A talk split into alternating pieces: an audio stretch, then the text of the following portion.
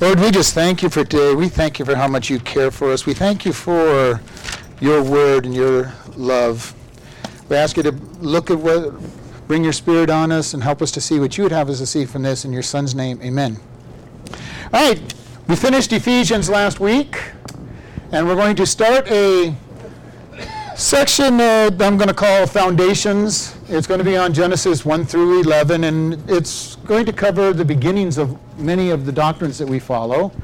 I think that Genesis 1 through 11 is probably one of the most important sections in the Word of, Word of God because it gives us the first. It gives us the first, uh, gives us creation. It gives us the fact that God created everything. It gives us the, the rule, the, the first marriage, the first government, the first, you know, uh, the first sin, why, why sacrifice is part of it. It is a foundational uh, verses to look at. And one of the reasons I think this is important is because there's an interpretation rule called the rule of first mention. And basically that says if you want to understand what God says about a topic, you want to go back to the very first mention of it in the Bible, where it's the most simple. Okay? The, when God introduces something, he starts out it starts out at its simplest form, and then the other big interpretation rule it gets progressive theology is beyond that, and the more he gives on it, the more he adds to the definition, the more we understand it. But if you don't understand the first mention when it's in its simplest form, you can get lost in some of the deeper stuff. And, and this is some of the things we find when, when new Christians start getting into some very deep subjects that they're not ready to understand. Sometimes they go a little, little crazy for a while because they're just trying to absorb. It would be like trying to teach calculus to a kindergartner. Now, they don't even know how to do one plus one, and you're going to try to teach them this advanced stuff, and it just isn't going to, to work. So we're going to be looking for the next months probably at these first foundational truths. And we're going to start with Genesis 1 1. In the beginning, God created the heavens and the earth. And that's the only verse we're going to cover today. And we're not even going to finish that one today. We're going to be on 1 1 next week as well. so we look at this. And I don't know if you've ever really thought about how powerful and how much information is in this verse. In the beginning God. Now, if you get out there into the world of, of uh, archaeology and sociology, they try to tell us that man created God. You know, man is just floundering around and they needed a God, so they created God, and then they go to the point where we're so far advanced and so far, so far advanced in our thinking that we no longer need God. And that's pretty good. You can get rid of God. If man created God, we could go ahead and get rid of him. The only problem is Man didn't give, start God. And this is what we look at. In the beginning, God. Now, God existed before the beginning that we're referring to here. It doesn't say that in the beginning of everything, God all of a sudden appeared. Because we're going to look, God predates time. He predates creation. And you're saying, well, Pastor, obviously we know that, but you know, we want to really drive it home that we know that. Because too many times we think of somehow everything starting at creation. But there's lots of things that go back before creation. We're going to look at some of those verses in the Bible that talk about what happened before creation.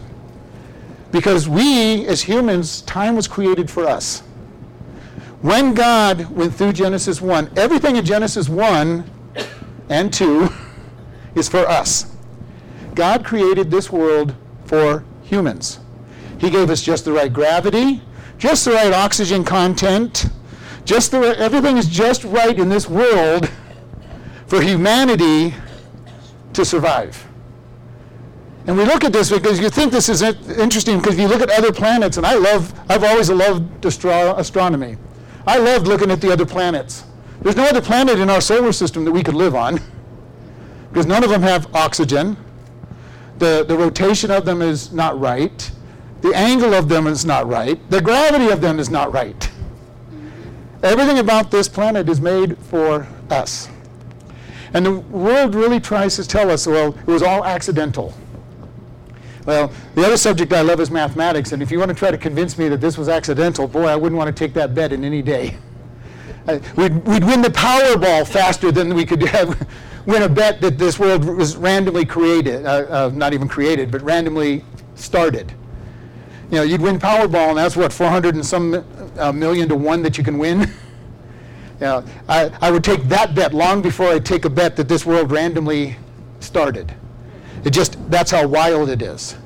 It would be easier to shuffle a deck of cards back into order And I don't know if any of you have ever shuffled cards, but the, the, odds, of, the odds of shuffling a deck of cards back into order is 1, 1.83 to the 52nd power. Just a small number. And they want to tell us this world with all of its complexity just accidentally showed up one day. This is the thing. In the beginning, God. We talk about this. God exists. How long has God existed? For all of eternity and eternity is outside of time. This is why we talk, when, when we talk about God knowing everything, He knows everything because He's outside of time looking down at time. From His perspective, time has already ended. He doesn't, he doesn't say, Well, here I am, I don't know what's happening tomorrow. No, He knows what's happening tomorrow.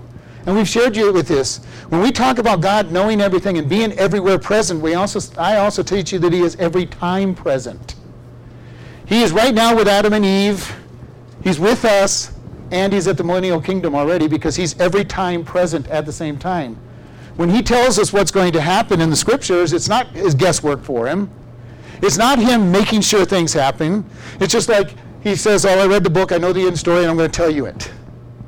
It'd be like us being the creator of a story and say, Well, I already know how the book's going to end, I just have to make it end the way I want to end, is not what he's saying. He says, I've already seen the end because he's outside of time, he's above time. And this is why we look at this. In the beginning, God. The beginning of all time, which for us as Christians, roughly about 6,000 years ago. okay?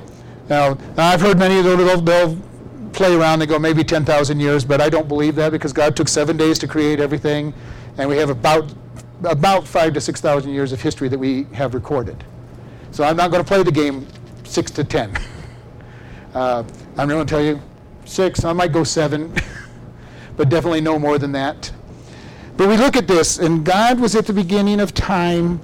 He existed before time, He existed before the earth. He existed and had a plan. And how many times have we shared this? Adam and Eve's sin was not a surprise to God. He knew they were going to sin. How do we know that he knew that they were going to sin? Because in Genesis 3:15 he already said, I'm going to send the sacrifice who's going to bruise, the serpent's going to bruise his heel and he's going to crush the serpent's head. It wasn't God scrambling around trying to find a plan. he knew the plan even before he created us. And, you know, and we've shared this. How amazing. If we were God, would we have created man knowing that they were going to fail and that the cost of bringing them back would have been the death of his son? I don't think any of us would have done that. But you know what? We're not God. We don't know everything. God doesn't need anything, but obviously there's some benefit that He's getting by having created us, that He loves us enough to do this. And we get to spend eternity with Him when we accept Jesus Christ as our Lord and Savior, because He already knew that when He created Adam and Eve, they were going to fall. And that Jesus was going to come and sacrifice Himself. So we're going to look at some verses here. We're going to look at John 17. And for anybody who knows it, when we talk about the Lord's Prayer, we people usually say, Our Father who art in heaven. That was Jesus teaching his disciples to pray. That really wasn't his prayer. John 17 is Jesus' prayer. if you want to go to a prayer that is his, this is his prayer. And we're going to look at verse 5 in this John 17. And now, O Father, Glorify you me with your own image, with the glory which I had with you before the world was. I have manifested your name unto men, which you have given me. Out of this world they yours they were, and you gave them to me, and now I have kept them with your word. Now they have known that all things whatsoever you have given me are yours. Jesus, by his own prayer, says, I'm ready to take back my glory. Paul told us that, laid, that Jesus laid aside his glory and came to this world. Can you imagine how difficult that would have been? How many of us would like to just whatever level we have of blessings, just lay them aside and go down to the lowest possible level. Jesus, who we're going to read later, creator of the universe, lays aside his power and comes in to be a child. Comes as an infant. Now, what is more humble than that? If you look at mythology, there's many, many demigods or half gods, but they all end up usually starting out as adults. They just show up. A handful of them have, have a birth, you know, but most of them just show up as adults. Because in man's mind, no God is going to come down in the weakest, most fragile entity that he could come into an infant. Everyone in this room has been around infants or had infants in your life. Uh, an infant doesn't do much. I like to tease all the mothers who love infants and always talking about how beautiful and pretty they are and go, no, they're no fun until they get to be about two or three years old. When they're, when they're no, no longer this fragile thing that has to be taken care of every single moment. But you know, that's how Jesus came. Laid aside all of his power, all of his authority, and came as an infant. Herod tried to kill all the infants in Bethlehem because he wanted to destroy Jesus while he was weak. At his weakest, he could kill, he could kill God. Now, he was worried about a king, but he was motivated, of course, by Satan, who wanted to kill Jesus. Because if he could kill Jesus, then redemption would never happen. But God protected him. And God was ultimately his protection. He had Mary and Joseph to protect him, but God was his ultimate protector. Went and grew. Was subject, as we talked about a couple weeks ago, he made himself subject to Mary and Joseph the God of the universe being subject to parents. Why? So that he could teach us how we are to behave toward parents. Plain and simple. You know, could he have come and been master of the world at three years old? He was God. He could have done that. But it would have been in violation of all the scripture he came to keep. He came to fulfill the law. He spent his whole life obeying all of God's laws. And as he got older, having fun breaking man's laws to keep God while keeping God's laws. breaking man's rules so that he could irritate the religious leaders. He said these are just as important as God's laws. But he existed before, and he says, I'm, you know, chapter 17 of John, I'm getting ready to come back to you, Father. I'm ready to take up my glory. He temporarily put down his glory. And he's going, I'm ready to come back and get it. 24 uh, in, uh, in chapter 17. Father, I will that also whom you have given me be with me where I am, that they may behold my glory which you have given me, for you have loved me before the foundation of the world. You know, God did not need to create the world to get company. Okay? He didn't create us to get company. He didn't create us to have somebody to worship. You know, we don't really know what the purpose is. The, we have a creed that says the chief aim of man is to glorify God. It seems to be the only reason we were created to glorify Him, but He didn't need any of that. The Father, Son, and the Holy Spirit have existed for eternity. They had all the company they ever wanted with themselves in a perfect union. They didn't fight like most of us do when we get together.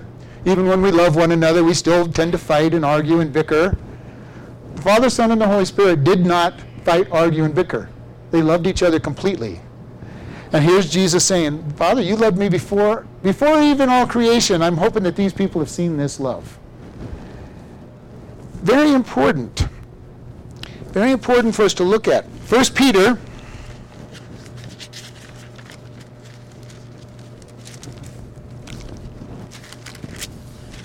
chapter 1 starting at verse 19. But with the precious blood of Christ, as the Lamb of God, without blemish and without spot, who verily was foreordained before the foundation of the world, but was manifest in these last days for you, who by him do believe in God, hath raised him up from the dead, and hath given him glory, that your faith and hope might be in God. Jesus, the Lamb slain before the foundation of the world. This goes back to what we were saying at the very beginning. God created us knowing we were going to fall and yet had a plan that he was going to redeem us.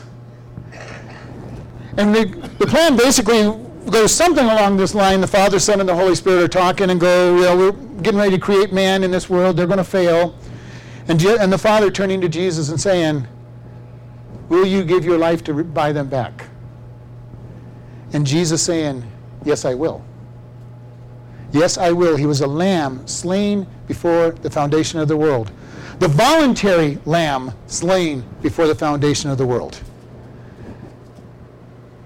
As soon as he said, Yes, I will suffer, yes, I will die, as far as God was concerned, he had already paid for sin. Even though he hadn't done it yet. Why? Because Jesus is God. God cannot lie. So as soon as he said, Yes, I will die for them, it was as good as done. Then he created the earth. And as far as God was concerned, from the moment the man was created, Jesus had already died and covered their sin that they were going to do. We have so much trouble sometimes looking at how can God do this? How can God forgive me? You know, how can God forgive me the sins I've done? How can he how can he fix it? He forgave us before he ever created this world. He already had it in his mind that we were forgiven. No matter what we did. How many of our sins were future when he decided that we had already been forgiven? All of them. There hadn't been anybody created even yet. The world hadn't even fallen when he says, I'm going to pay for this sin. He tells us there's one unpardonable sin. What is that? To reject Jesus Christ. Plain and simple, we reject Jesus Christ's sacrifice. That's the only thing that sends us to hell because the sins have been paid for. Now, it doesn't mean you're not going to have consequences. You're not going to be, you know, possibly even have levels of hell. But it is not your sin that sends you to hell. It is rejecting Jesus Christ. Trying to go before Him and stand before Him in your own righteousness. Then when they stand before God at the white throne judgment, they're going to be clothed in their own righteousness, which Isaiah tells us is filthy rags. They're going to stand up there going before. Now, I don't know how much you know about court, but usually when you go to court, especially if it's a big case, your lawyer dresses you up in something nice to wear. Unless you have to come straight from the prison or jail and then you get you get stuck use it. But even then, they want to try to get you dressed up. Why? Because they want you to look good to the people looking at you. The people standing before God in their own righteousness are going to go up there and they go, God, look at all the good stuff I've done. And then they're going to look down and see what their good is. Filthy, stinking rags that they're standing before the God of heaven saying, Let me in because I'm dressed so nicely. We as Christians will have the blood of Christ covering us. We'll have the righteousness of Christ indwelling us. And when we stand before God at the Bema Seat judgment, we're standing in the righteousness of Christ. And God looks down and says, Oh, this is my wonderful child. They're dressed, look how beautiful they're dressed. I gave them their clothing, but look how beautiful they're dressed. And we get our rewards. God is going to burn all of our all of our works, and only what's done through him will last. And what is he looking for? Is he looking at us to say, well, look at all the stuff you lost? No, he's looking at it and saying, here's what, I, here's what I've got for you. Here's what, here's what you have, your rewards from your walk on, on this world. Now, he might show us all the rewards we could have had. He goes, you have this handful, but you could have had this pile over here. But he's still going to say, good job on this little bit that you do have, or a lot for some of us, or some, some. But none of us are going to have everything that God had in store for us because none of us walk that closely with Him. Some walk closer than others. Some have had very, will have very few. Some will have more. Nobody's going to have everything that God would have said in, in their hand. Because I can tell you right now, there's many times I think I, I'll come out at the end of the day think I should have said this or done this or done this or said this to this person, and I'm real good at coming up with the right thing to say to somebody three hours after I've left them. Know, and I know that I'm not the, la- the only one that has that issue. Okay? But he's sitting there and he's slain before the foundation of the world. Revelation 13.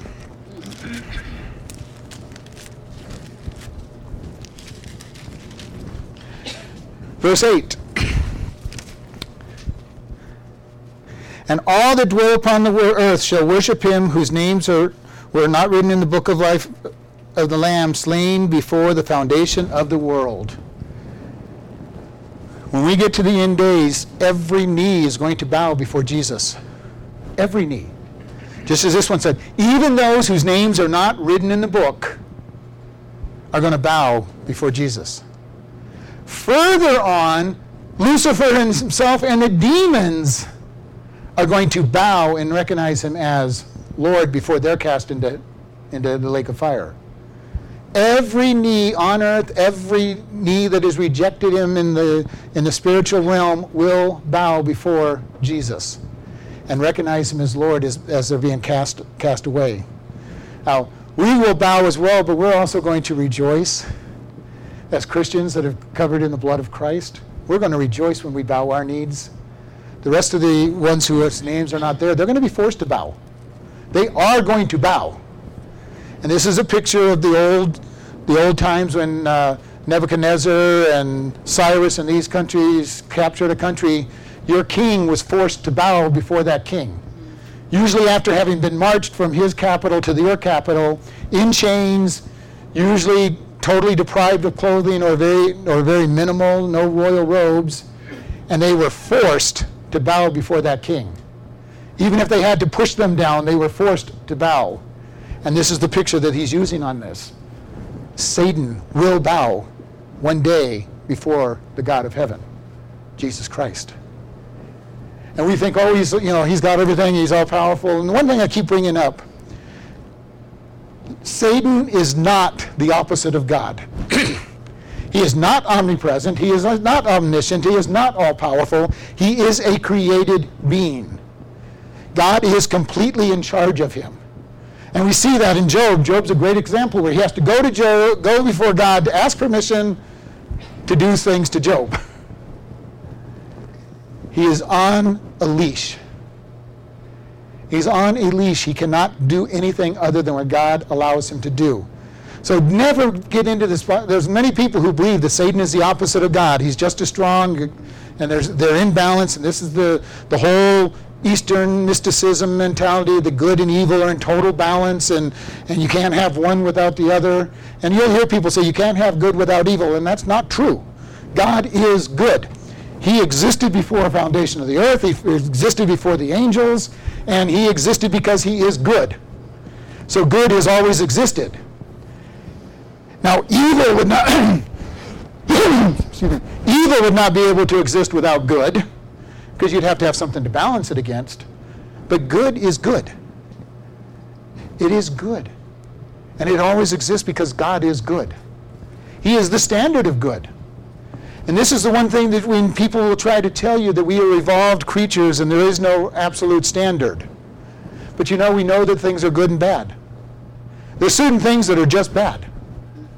And we know that they're bad. Stealing from somebody is considered bad by almost every single person.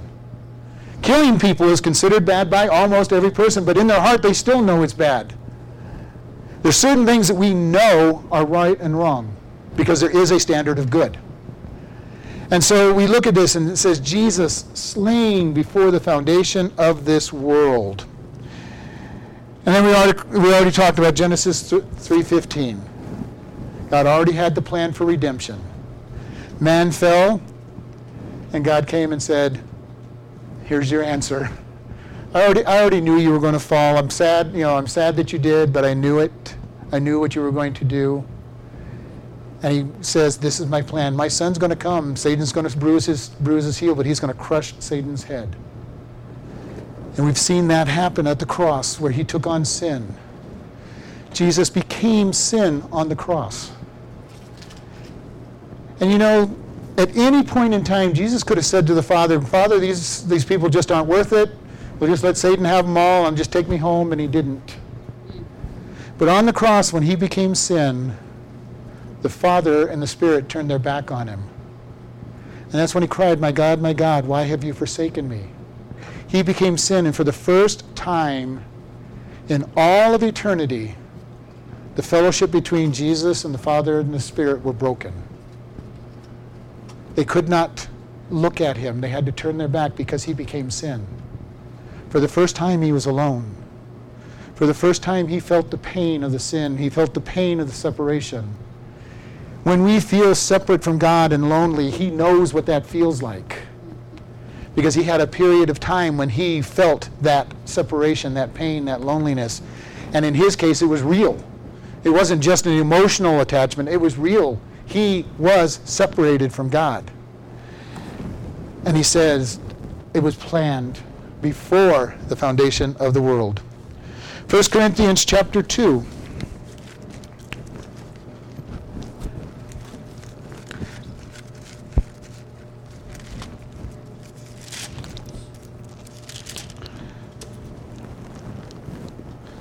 Verse 7 and 8. But we speak the wisdom of God in a mystery, even the hidden wisdom which God ordained before the world unto our glory, which none of the princes of this world known, for had they known, they would not have crucified the Lord of glory. God had a plan. When it talks about the mystery of God, the mystery of wisdom, the simple definition of the mystery of wisdom, God brought Gentiles into fellowship with him. you know, this was a mystery to the Jews. I don't know why it was a mystery to the Jews because, if, as you know, we've been going through the Old Testament, you know, on on Wednesday night through the, the Pentateuch. All over the place, Jesus said, "I want the Gentiles to come and worship in this tabernacle we're building. They can come and they can come and make these these sacrifices. They can come and worship God." Matter of fact, it made it very clear that He wanted Gentiles to come and worship Him. And yet the Jews made higher and higher obstacles and walls to keep Gentiles away from being able to make those sacrifices. So when Jesus came, he said, okay, we're, the Jews don't want it right now, we're going to give it to the Gentiles. And for the last 19,000, 1900 years, uh, 2,000 years, God has been working with the Gentiles. That does not mean he got rid of the Jews. he has a plan for the Jews, and Revelation is all about the plan for the Jews. Okay? He's going to call 144 Jewish evangelists to preach to the Jews. All through the tribulation period, he's going back to Israel and saying, All right, I'm still your God. Are you ready to follow? Are you ready to turn to me? And at the end, they're going to turn to him. And they recognize Jesus as the Messiah. Right on the cusp of being too late, but they're going to recognize. The church will be in heaven enjoying the marriage supper of the Lamb while he's dealing with the Jews again. Doesn't mean the Jews are thrown away, doesn't mean that they're, that they're gone. And if you ever hear anybody teaching that stuff, it's not biblical. It is not biblical that God has gotten rid of the Jews. He has put them on the shelf for the time being while he works with the Gentiles, but they're coming back, and he's going to come back to dealing with them. Because as he told told the prophet, he goes, show, Israel, show me my bill of divorce. I've not divorced you. Even though he put him uh, off into the world, he has not divorced Israel. Because he calls Israel his bride. The Father, all through the Old Testament, calls Israel his bride. He hasn't thrown them away, he hasn't rejected them completely. But he's going to bring the mystery to us. And again, it was before the foundation of the world. Can you imagine what it would have been like before the God the Father, the Son, and the Holy Spirit to God together, just you know, sitting around a table that didn't exist, of course, at that time, but they're standing around up there saying, you know, uh, I think we're going to make man. Let's go ahead and lay out the whole plan for man, all 7,000 years in advance. You know, we're going to just plan it all out. we're going to know exactly what they're going to do, what, what, what, what, who's going to live, what, what their traits are, what their skills are, who's going to be, who's going to be teachers, who's going to be evangelists he knew all of this stuff. He knew the decisions that were going to be made before the foundation of anything. Wouldn't that have been a great meeting to have been to? Satan wasn't even part of it because they hadn't, before the foundations of the world, they hadn't even started the angelic hosts yet. They're just kicking around somewhere in eternity past and saying, we're going to create man. Now, by the way, this is how we're going to build the body and how we're going to build the eyes. And these are the trees they need to be able to get shade. And this is the food they're going to need to eat. Uh, these are the animals we're going to do. These are the ones that care for them. These are the ones that keep everything in balance once they fall and, and death enters in. You realize how much planning that would be to get it right? Granted, he knows everything, but that still takes planning. To put everything in perfect balance and know the plan that He has for us. John 8 58. This is a verse for you that when you have people tell you that Jesus never claimed to be God, this is one of those verses that he claimed to be God. And the, and the people around him knew very well what he was saying. We're going to go back, uh, verse 54. Well, let's go back to 52. Then said the Jews unto him, Now we know that you have a devil. Abraham is dead, and the prophets, and you say, If a man keep my saying, he shall never taste of death. Are you greater than our father Abraham, which is which is dead, and the prophets that are dead, who, who you make yourself? And Jesus answered, If I honor myself, my honor is nothing. It is my Father that honors me, of whom you say that he is your God. Yet you have not known him, but if you had known him, and if I should say I know him not, I shall be a liar like unto you. But I know him and keep his sayings. Your father Abraham rejoiced to see my day, and he saw it and was glad. Then said the Jews unto him, You are not yet fifty years old, and you and you have seen Abraham? And Jesus said unto them, Verily, verily, I say unto you, before Abraham was, I am. And they took up stones to cast at him, but Jesus hid himself and went out of the temple, going through the midst of them, and so passed by. They understood that he said he was God. It was not even a question in their mind that he said he was God. Because he said he knew, he knew Abraham and he knew God. And then he said, Before Abraham was, I am. And that is a significant statement because basically, what did God say his name was when Moses said, Who shall I say sent me? I am that I am. I am the existing one. I am what I am. And Jesus, when he said, Before Abraham was, I am, there was no doubt in their mind what he said, which is why they picked up the rocks to stone him. This is one of the many places where Jesus very clearly said he was God. And he said, Before Abraham was, I am. Another place when you remember when he healed on the Sabbath day, he said, But to show you that I am Lord of the Sabbath, I am God and I can forgive sins, he said, Go your way, uh, you are healed because they told him only God can forgive sins. So he says, correct. correct. Only God can forgive sins, and because I have forgiven his sins, I'm saying I am God. All through these things. You know, and granted, you can say that nowhere in there does Jesus say, I am God, directly in those straightforward words, but the Jews knew exactly what he said. When he says, I forgive sins and I have the power to forgive sins, they knew that he claimed to be God. When he said, Before Abraham was, I am, he knew, they knew he was claiming to be God. When he said, I will resurrect, they knew that he was claiming to be God because nobody resurrected, because nobody could give life. He went through this many times to show he was God's. We're running out of time, so I'm just going to give you a couple verses because I was going to talk about God had a plan for us. And he tells us his plan started and was planned before the foundations of the world. And this is why I said, it's wonderful. God the Father and the Son and the Holy Spirit got together and just made this great big plan and say, well, this is what we're going to do, and this is how we're going to do it, and this is what's going to happen. And so Ephesians 1.4 talks about us being chosen before the foundation of the earth. 2 Timothy 1.9 says we were called before the foundation of the world. And Titus 1.2 says that life was, eternal life was promised before the foundation of the world. So look those ones up, but God had a plan for us. This should be a great comfort to us. So when we go through anything that's hard in our life, God is not up in heaven saying, Oh no, I did not know that was going to happen. you know, you're never going to go hear God say, Whoops, uh, where, did that, where did that problem come from? He already knows our life. He already knows what's coming our way. And the great promise for those of us that are Christians, Romans 8:28, all things work together for good for those who are called according to the purpose of God.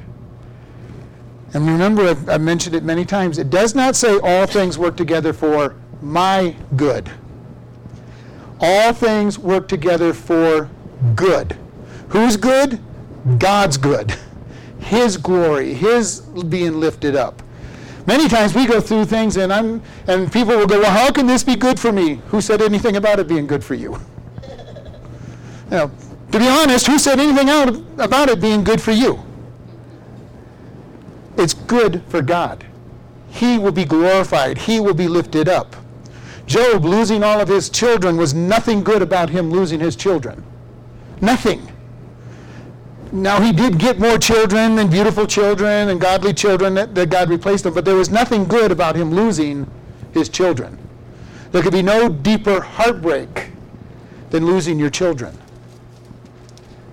So, but God just said, I'm going to give you back children. They're not going to replace your children, and I know they're not going to replace your children, but you're going to get children again. Oftentimes, what we go through is not for our benefit. Sometimes it's just that we go through it with God and in God's strength, and people looking at us say, if you can do it, I can do it. I've had several of those in times in my life where things have been really hard, and people going, I was inspired because you walked through that without crumbling and falling apart. I'm going, thank you, but it was only God that allowed me to get through it. Sometimes that's all it's all about. Sometimes we fall flat on our face and God has to lift us up and redeem us, and He still gets glorified because he gets to lift us up and says, This is my child who I still love, even though they fell. We've all had times of that nature, too.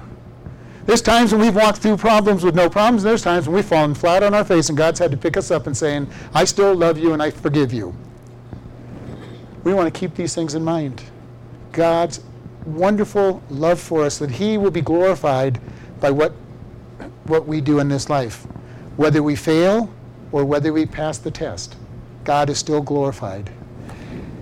And all of this is because he had an eternal plan that started before the foundation of the world. He had a plan. That should give us great comfort. It gives me great comfort when I go through things. It's like, God, I don't understand why you're letting this thing happen, but you're still in control. Now, if God ever gets out of control, we got a problem. okay? But he's not going to get out of control. He is the supreme. He says what he says, and it's true. He's God. He doesn't lie. He will always, when he speaks, it will be true. When he says that all things work together for good, it's going to work together for good. When he says, I know what's going to happen to you, he knows what's going to happen to us. When he gives Satan permission to test us beyond what we think we can go through, he has a reason for it. And I shared this, I think, last week or the week before whenever we're going through hard times, we need to kind of write a, a first chapter to our book. The book of Ralph, chapter 1. Satan went to before God and said, Can I, you know, I've been roaming around, I want to test him. you know, we all go through that. Job did not know book chapter 1 and chapter 2 of the book of Job. all he knew was his life was being turned upside down. He did not know about chapter 1 and chapter 2 where Satan went to heaven and got permission to do what he was doing. And I'm laughing about what I'm doing, but I'm, I'm really serious at the same time. When we're going through hard times and we look at our life and say, Do I deserve this because of the sin that I'm doing? And sometimes that is true. I've done sin and I deserve what I'm getting. Many times I don't deserve what I'm getting. It's just chapter 1 in my book. Satan went before God and said, I want to test this person because you're protecting them so much. And I'm serious about this. We need to think about this. When we're going through hard times, okay, God, I want to be your servant. Help me be a good Job today, this for however long this takes. Help me keep calm and trust in you. And God, please keep the four the four crazy counselors away from me. Just let me be God, be you and me, God. Keep those counselors who tell me how bad I am away from me. But you know, that's almost always part of the problem when we're down. We've always got counselors to tell us how bad we are. And if we just get right, everything's going to be okay. Well, sometimes we just have to endure through the strength of God to get through the trials. Let's close in prayer. Lord, we just thank you for this day. We thank you for the opportunity to come before you, and we ask you to be with us as we go out. Help us to recognize that you are in control. You knew all, you knew before the foundation of the earth all that was going to happen, and we just want to love you and follow you. In your son's name, amen.